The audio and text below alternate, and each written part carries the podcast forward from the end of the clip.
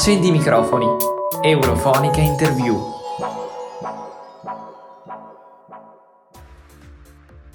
Buongiorno, buongiorno a tutti, eccoci, bentornati con un nuovo appuntamento con Interview, il format di Eurofonica per le interviste. Sono Simone Pavesi e sono in compagnia di un eurodeputato del gruppo dei socialisti e democratici e qui con noi Giuliano Pisapia. Buongiorno Pisapia. Buongiorno a lei, buongiorno a tutti e grazie per l'impegno per la nostra Europa, per la nostra futura patria già in parte patria adesso, ma non completamente. Grazie Pisapia. Allora, lei è vicepresidente della Commissione per gli affari costituzionali del Parlamento europeo. Saprà che noi ci stiamo occupando della conferenza sul futuro dell'Europa, stiamo cercando di raccontarla e di raccontare le raccomandazioni che i cittadini stanno esprimendo per cambiare questa unione. Chiedono una riforma del sistema di Dublino per la gestione delle migrazioni, ma eh, chiedono anche una maggiore integrazione europea sin dall'età scolare. Ecco, noi non sappiamo sappiamo se questa conferenza porterà alla modifica dei trattati, ma se così fosse, Pisapia, il Parlamento che priorità avrà per cambiare questa Unione? Innanzitutto eh, è importante ricordare come è partita questa idea della conferenza sul futuro dell'Europa. È un'intuizione molto giusta, molto saggia, molto importante, e cioè dare la parola ai cittadini per sapere, conoscere quello che i cittadini vogliono dall'Europa e come migliorare la situazione dell'Unione Europea. Devo anche dire che il, il, tema mi è particolarmente caro perché appunto la Commissione Affari Costituzionali di cui faccio parte è quella che è partita su questo obiettivo. Però fin da subito c'è stata una pecca, qualcosa che rischia di rendere non raggiungibile l'obiettivo, e cioè che nessuno delle tre istituzioni, ma in particolare il Consiglio europeo, non ha preso l'impegno di dare poi non solo delle risposte, ma anche la concretezza di fare le riforme, almeno parte delle riforme che vengono richieste. E que- proprio per questo è importante la grande partecipazione che ci deve essere, perché se ci saranno milioni anzi decine di milioni di cittadini europei che chiedono alcune cose, sarebbe molto più difficile che queste cose poi non vengano approvate. Dal Parlamento europeo sono abbastanza tranquillo, ma dal Consiglio europeo no. I temi sono, come ha detto lei, alcuni sono molto attuali. Il primo è quello, secondo me, per quanto riguarda l'Italia e anche la situazione attuale, è dare maggiore concretezza e capacità di dare risposte a chi è costretto a migrare dal suo paese. Vale per chi viene dal Niger piuttosto che ai paesi africani o asiatici, ma vale anche per, in questo periodo per eh, gli amici ucraini. Io credo che finora si è giocato un po' rimpallando uh, le responsabilità. Molto spesso alcuni paesi, in particolare i paesi dell'ex URSS, si sono opposti alle proposte fatte dall'Italia, dalla Francia e anche dalla Germania, e cioè di suddividere tra i paesi sulla base delle loro ricchezze del numero dei, dei, cittadini, di dividere tutti i migranti che avevano diritto di venire nel nostro paese. Questo sta avvenendo adesso per i migranti dall'Ucraina. Io credo che si possa fare un passo avanti affinché una proposta che il Parlamento europeo ha approvato in più occasioni, ma che è stata bocciata dal Consiglio, diventi invece realtà. L'altro tema molto importante io credo sia quello della legge elettorale. Eh, noi abbiamo una legge elettorale europea con grandi elementi positivi, ma anche con delle pecche. Ad esempio, a parte l'Italia e due o tre paesi, quasi tutte le, eh, l'Italia non con l'attuale legge elettorale, ma con la passata e spero anche la futura, eh, verranno eletti non i più votati dagli elettori, ma quelli che sono in una lista, una lista bloccata. Io credo che questa debba cambiare e su questo direi proprio anche, anche su questo la mia commissione, la commissione di cui faccio parte, ha dato un contributo notevole e sarà approvata una proposta di nuova legge elettorale o di modifica della legge elettorale proprio la settimana prossima. Poi andremo alla, al voto finale da parte del, del Parlamento europeo e io credo che sarà un voto positivo.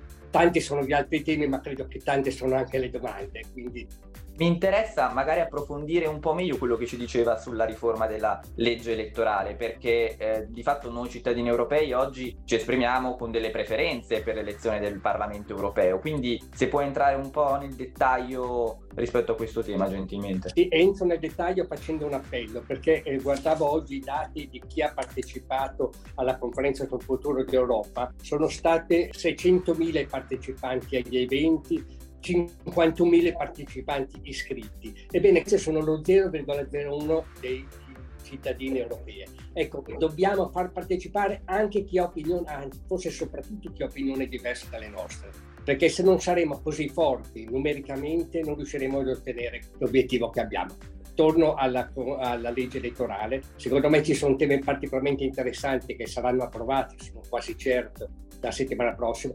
Uno, il primo che mi interessa moltissimo, il voto ai sedicenni. È una battaglia che io faccio dal 1996, quando ero in, in, nel Parlamento italiano, l'ho continuata a fare. C'è un blocco, ma se, come è previsto dalla proposta di legge elettorale, di modifica della legge elettorale, se sarà approvato dall'Europa sarà difficile poi resistere. Credo che i sedicenni oggi sono in grado di valutare benissimo chi votare, come votare e, per, e perché votare.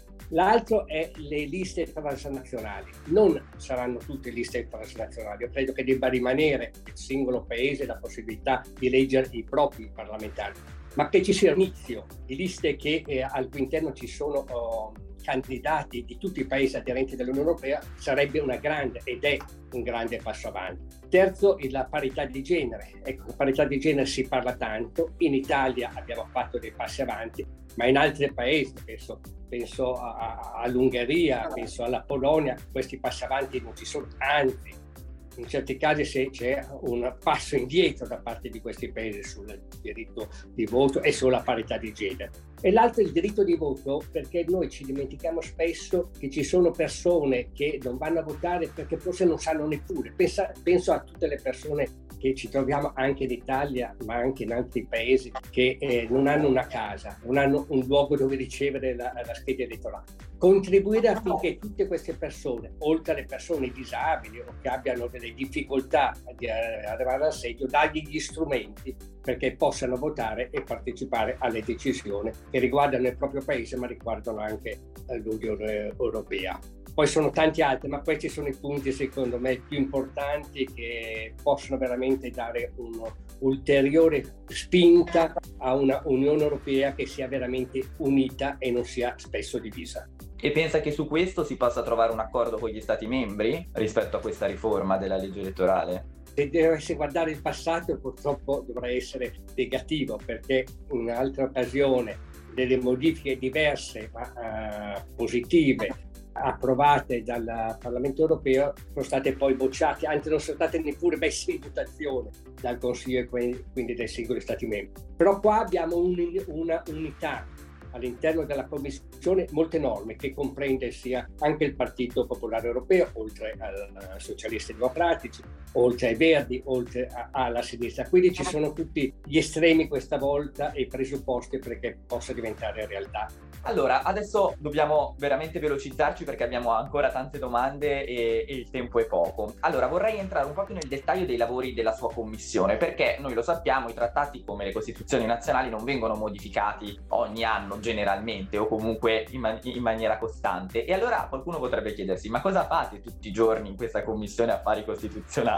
E glielo chiedo io, eh, che cosa state facendo in questo momento? A cosa state lavorando proprio in questi giorni in questa commissione? Io credo che l'obiettivo di tutti i parlamentari europei, ma è un tema che riguarda la Commissione Affari Costituzionale, è quello di superare l'unanimità nelle decisioni del Consiglio europeo.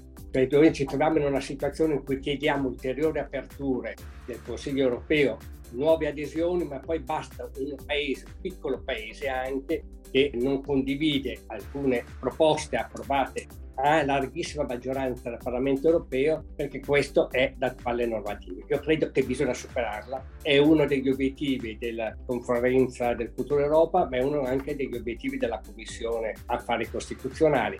Su questo stiamo facendo molti interventi per cercare di convincere gli indecisi, ma chiaramente se il Parlamento nazionale, i singoli Parlamenti nazionali non si muovono per superare l'unanimità, noi riusciremo solo a fare una piccola parte delle grandi proposte, importanti proposte e degli obiettivi raggiunti nelle commissioni o anche da parte del Parlamento europeo. So bene voi sicuramente, ma gli italiani o i cittadini di altri paesi non conoscono neppure la differenza tra Parlamento europeo, Unione europea e, e, Consiglio e quindi le singole responsabilità e si dà sempre la colpa al Parlamento europeo. Noi stiamo facendo di tutto per superare quegli schemi che hanno bloccato spesso decisioni importanti. Però, ripeto, se non c'è una grande mobilitazione dei cittadini, noi non, da soli non ce la faremo. Quindi secondo lei i governi nazionali devono ricevere una spinta da parte dei parlamenti dei rispettivi paesi? Per Beh, superare... Se, se il, chi rappresenta uh, l'Italia, piuttosto che l'Ungheria, piuttosto che la Francia, va al Consiglio e non ha una spinta da parte, de, da parte, dei cittadini, ma in concreto da parte soprattutto dei parlamentari di quel paese, chiaramente alla fine non si assume la responsabilità di dire un sì o addirittura una responsabilità ancora, a mio avviso, maggiore, quella di non prendere in considerazione le decisioni prese dal Parlamento europeo. Eh, bisogna considerare che l'una e l'altra, le decisioni, se non hanno l'accordo dei due soggetti istituzionali, non diventano realtà, rimangono un bel sogno, ma non una, speranza che si concretizza. Uh, Pisapia, lei è membro anche della Commissione Affari Esteri del Parlamento Europeo. Non possiamo in questo momento non parlare della situazione tra Ucraina e esercito di Putin. Mi piace distinguere il popolo russo uh, da Putin e il suo esercito. Le chiedo dunque se l'UE sta agendo bene, quali misure potrebbero essere adottate ancora in difesa del popolo ucraino e contro l'autocrazia di Putin e se vede nel prossimo futuro un'UE più larga. Parto dalla seconda risposta. Sì, eh, credo che sia importante un'Unione Europea più larga, ma sarà importante che ci siano novità nell'inserimento della decisione di entrare nell'Unione Europea quando saranno superati gli scogli che oggi, lo dicevamo prima, rischiano di bloccare le prese di posizione o le decisioni prese a grande maggioranza dal Parlamento europeo. Cosa può fare il Parlamento europeo? In ogni caso, secondo me può fare di tutto sull'accoglienza stanno lavorando le singole commissioni, in particolare la commissione sull'assistenza, sulla tutela dei diritti e credo che eh, si sta muovendo anche a livello di Consiglio Europa e di Commissione per dare il massimo del sostegno ai profughi che debbono scappare dalla guerra e, e dall'Ucraina. L'altro tema importante è quello però di dare un contributo concreto anche a far sì che questa guerra finisca che questa guerra finisca in una pace giusta. Non basta una pace in cui vincono e, e sono vincenti coloro che hanno creato le condizioni per questa guerra e hanno eh, iniziato quello che può essere definito una vera e propria strage di innocenti. Io credo che il Parlamento europeo deve fare pressione e diciamo le pressioni sulla Commissione sono efficaci, stiamo dando non solo contributi economici, non solo nuove sanzioni a Putin e, e ai suoi amici corresponsabili di questa guerra, ma bisogna fare anche di più a livello di tentativo di dare un contributo alla soluzione e alla pace.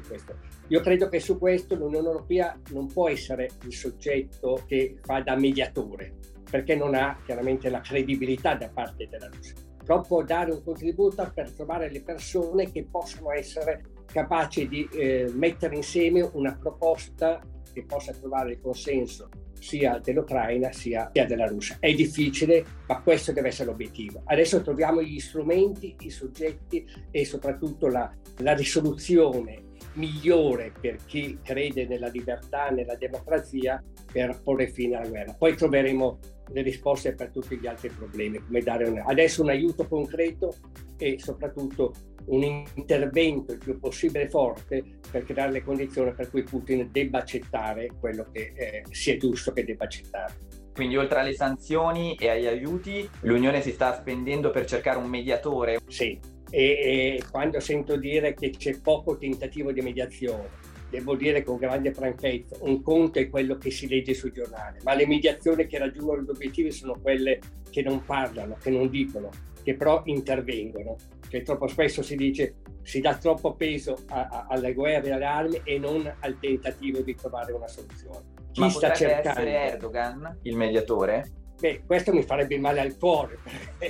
perché eh, particolare simpatia per disponibile. Io sto dicendo che eh, deve essere una persona che, che tutti possiamo conoscere e, e, e, sapere chi è e soprattutto che obiettivo ha raggiunto stando nel silenzio. Chi parla troppo vuol dire che non ha la capacità, la possibilità e la responsabilità di fare una scelta che possa essere accettata dagli uni e dagli altri da chi è responsabile di questa guerra, di chi sta subendo i danni di questa guerra. Sembrerà strano, ma su questo il silenzio, ma il lavoro riservato è fondamentale.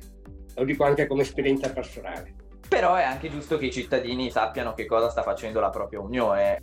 Mi sembra una sì. cosa legittima. Sì, sì, Restiamo sugli esteri, Pisapia. Rispetto alla strategia sull'Africa dell'Unione Europea, lei si è espresso anche in aula, eh, ha detto che i fondi europei devono combattere eh, la povertà, il sottosviluppo, la fame il cambiamento climatico e eh, bisogna sviluppare con quei fondi la democrazia. Quindi io le chiedo, oltre al Global Gateway, eh, che è questa importante infrastruttura che l'Unione Europea sta creando, finanziandola con miliardi di euro per collegare il mondo, diciamo, sia in termini proprio fisici, quindi infrastrutturali, sia digitali.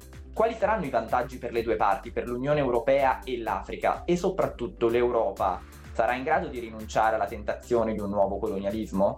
Io credo che eh, l'Europa sta provando di uh, superare quello che è stato il passato e il rapporto con l'Africa, cioè di, perso- di soggetto che è al di sopra del soggetto con cui ci stiamo confrontando. Io credo che il passo principale, sembrerà strano, rispetto al contributo anche economico, ma non solo economico, per altri continenti, in particolare per l'Africa, dipenderà dal fatto che possa concretizzarsi ancora di più, allargarsi la condizionalità che noi chiediamo ai paesi, ai singoli paesi dell'Unione Europea quando violano uh, le regole dello Stato di diritto. È una grande riforma fatta in questa legislatura, non era mai passata nelle precedenti legislature, cioè quei paesi in cui è violato lo Stato di diritto non possono ricevere somme da parte del Parlamento europeo.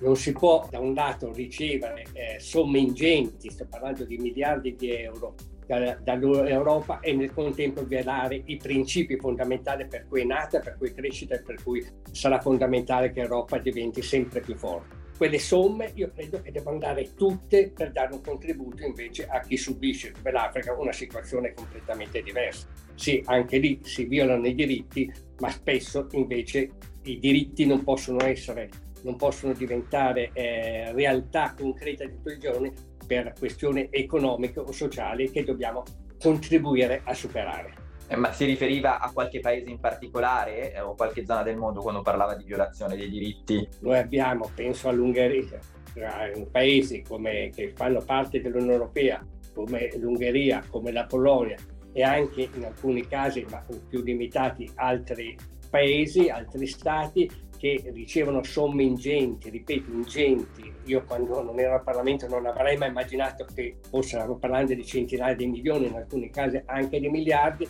e poi non rispettano le regole della comunità che ha delle regole ben precise, quello Stato di diritto è uno dei principi base dell'Unione Europea. Ecco, io credo che se si sapesse che quelle somme sarebbero, sono da subito disponibili per, per l'Africa o per chi ne ha bisogno, per, io credo che quei paesi cambierebbero modalità di comportamento e dall'altro avremo in ogni caso più disponibilità da dare a chi oggi soffre, a chi invece i diritti li vuole ma non può attuarli. E il vantaggio per l'Europa quale sarebbe nell'aiutare l'Africa? Di diventare più credibile di essere vista dall'Africa eh, non come un soggetto che vuole comandare o vuole imporre perché ha più disponibilità economica, ma come un soggetto che vuole fare un percorso parallelo creando sempre maggiore unità e dall'altro i paesi europei che oggi non rispettano le regole devono capire che le regole se non si rispettano non si, eh, non, non si, ha poi la possibilità di fare quei passi avanti anche di carattere sociale che sono necessari. E su questo penso che dopo la sentenza della Corte di Giustizia la Commissione eh, dovrà necessariamente far applicare il regolamento che il Parlamento ha voluto. Allora, eh, il 13 febbraio scorso Pisapia lei ha presentato un'interrogazione parlamentare per domandare al Consiglio europeo per quale motivo vi sono ancora dei tirocini eh, non retribuiti al suo interno. Ecco, noi sappiamo che il Parlamento, e lo ha ricordato anche nell'interrogazione, ha vietato i tirocini non retribuiti al suo interno e ha chiesto che fossero vietati in tutta l'Unione europea. Allora, due sono le domande che le faccio e le chiedo di rispondere abbastanza velocemente perché veramente ci mancano pochi minuti, gentilmente. Ehm, il Consiglio europeo le ha risposto, la prima, e in secondo luogo, ma non per importanza, effettivamente l'Unione Europea potrà intervenire con uno strumento giuridico vincolante per chiedere agli Stati membri e obbligarli di fatto a vietare i tirocini non retribuiti? L'Unione Europea ha la competenza per farlo? Allora, eh, ho fatto due interrogazioni parlamentari, nessuna delle due ho avuto una risposta, l'aspetto, la sto, la sto anche sollecitando, dall'altro credo che su questo tema non ci possono essere o non ci dovrebbero essere divisioni.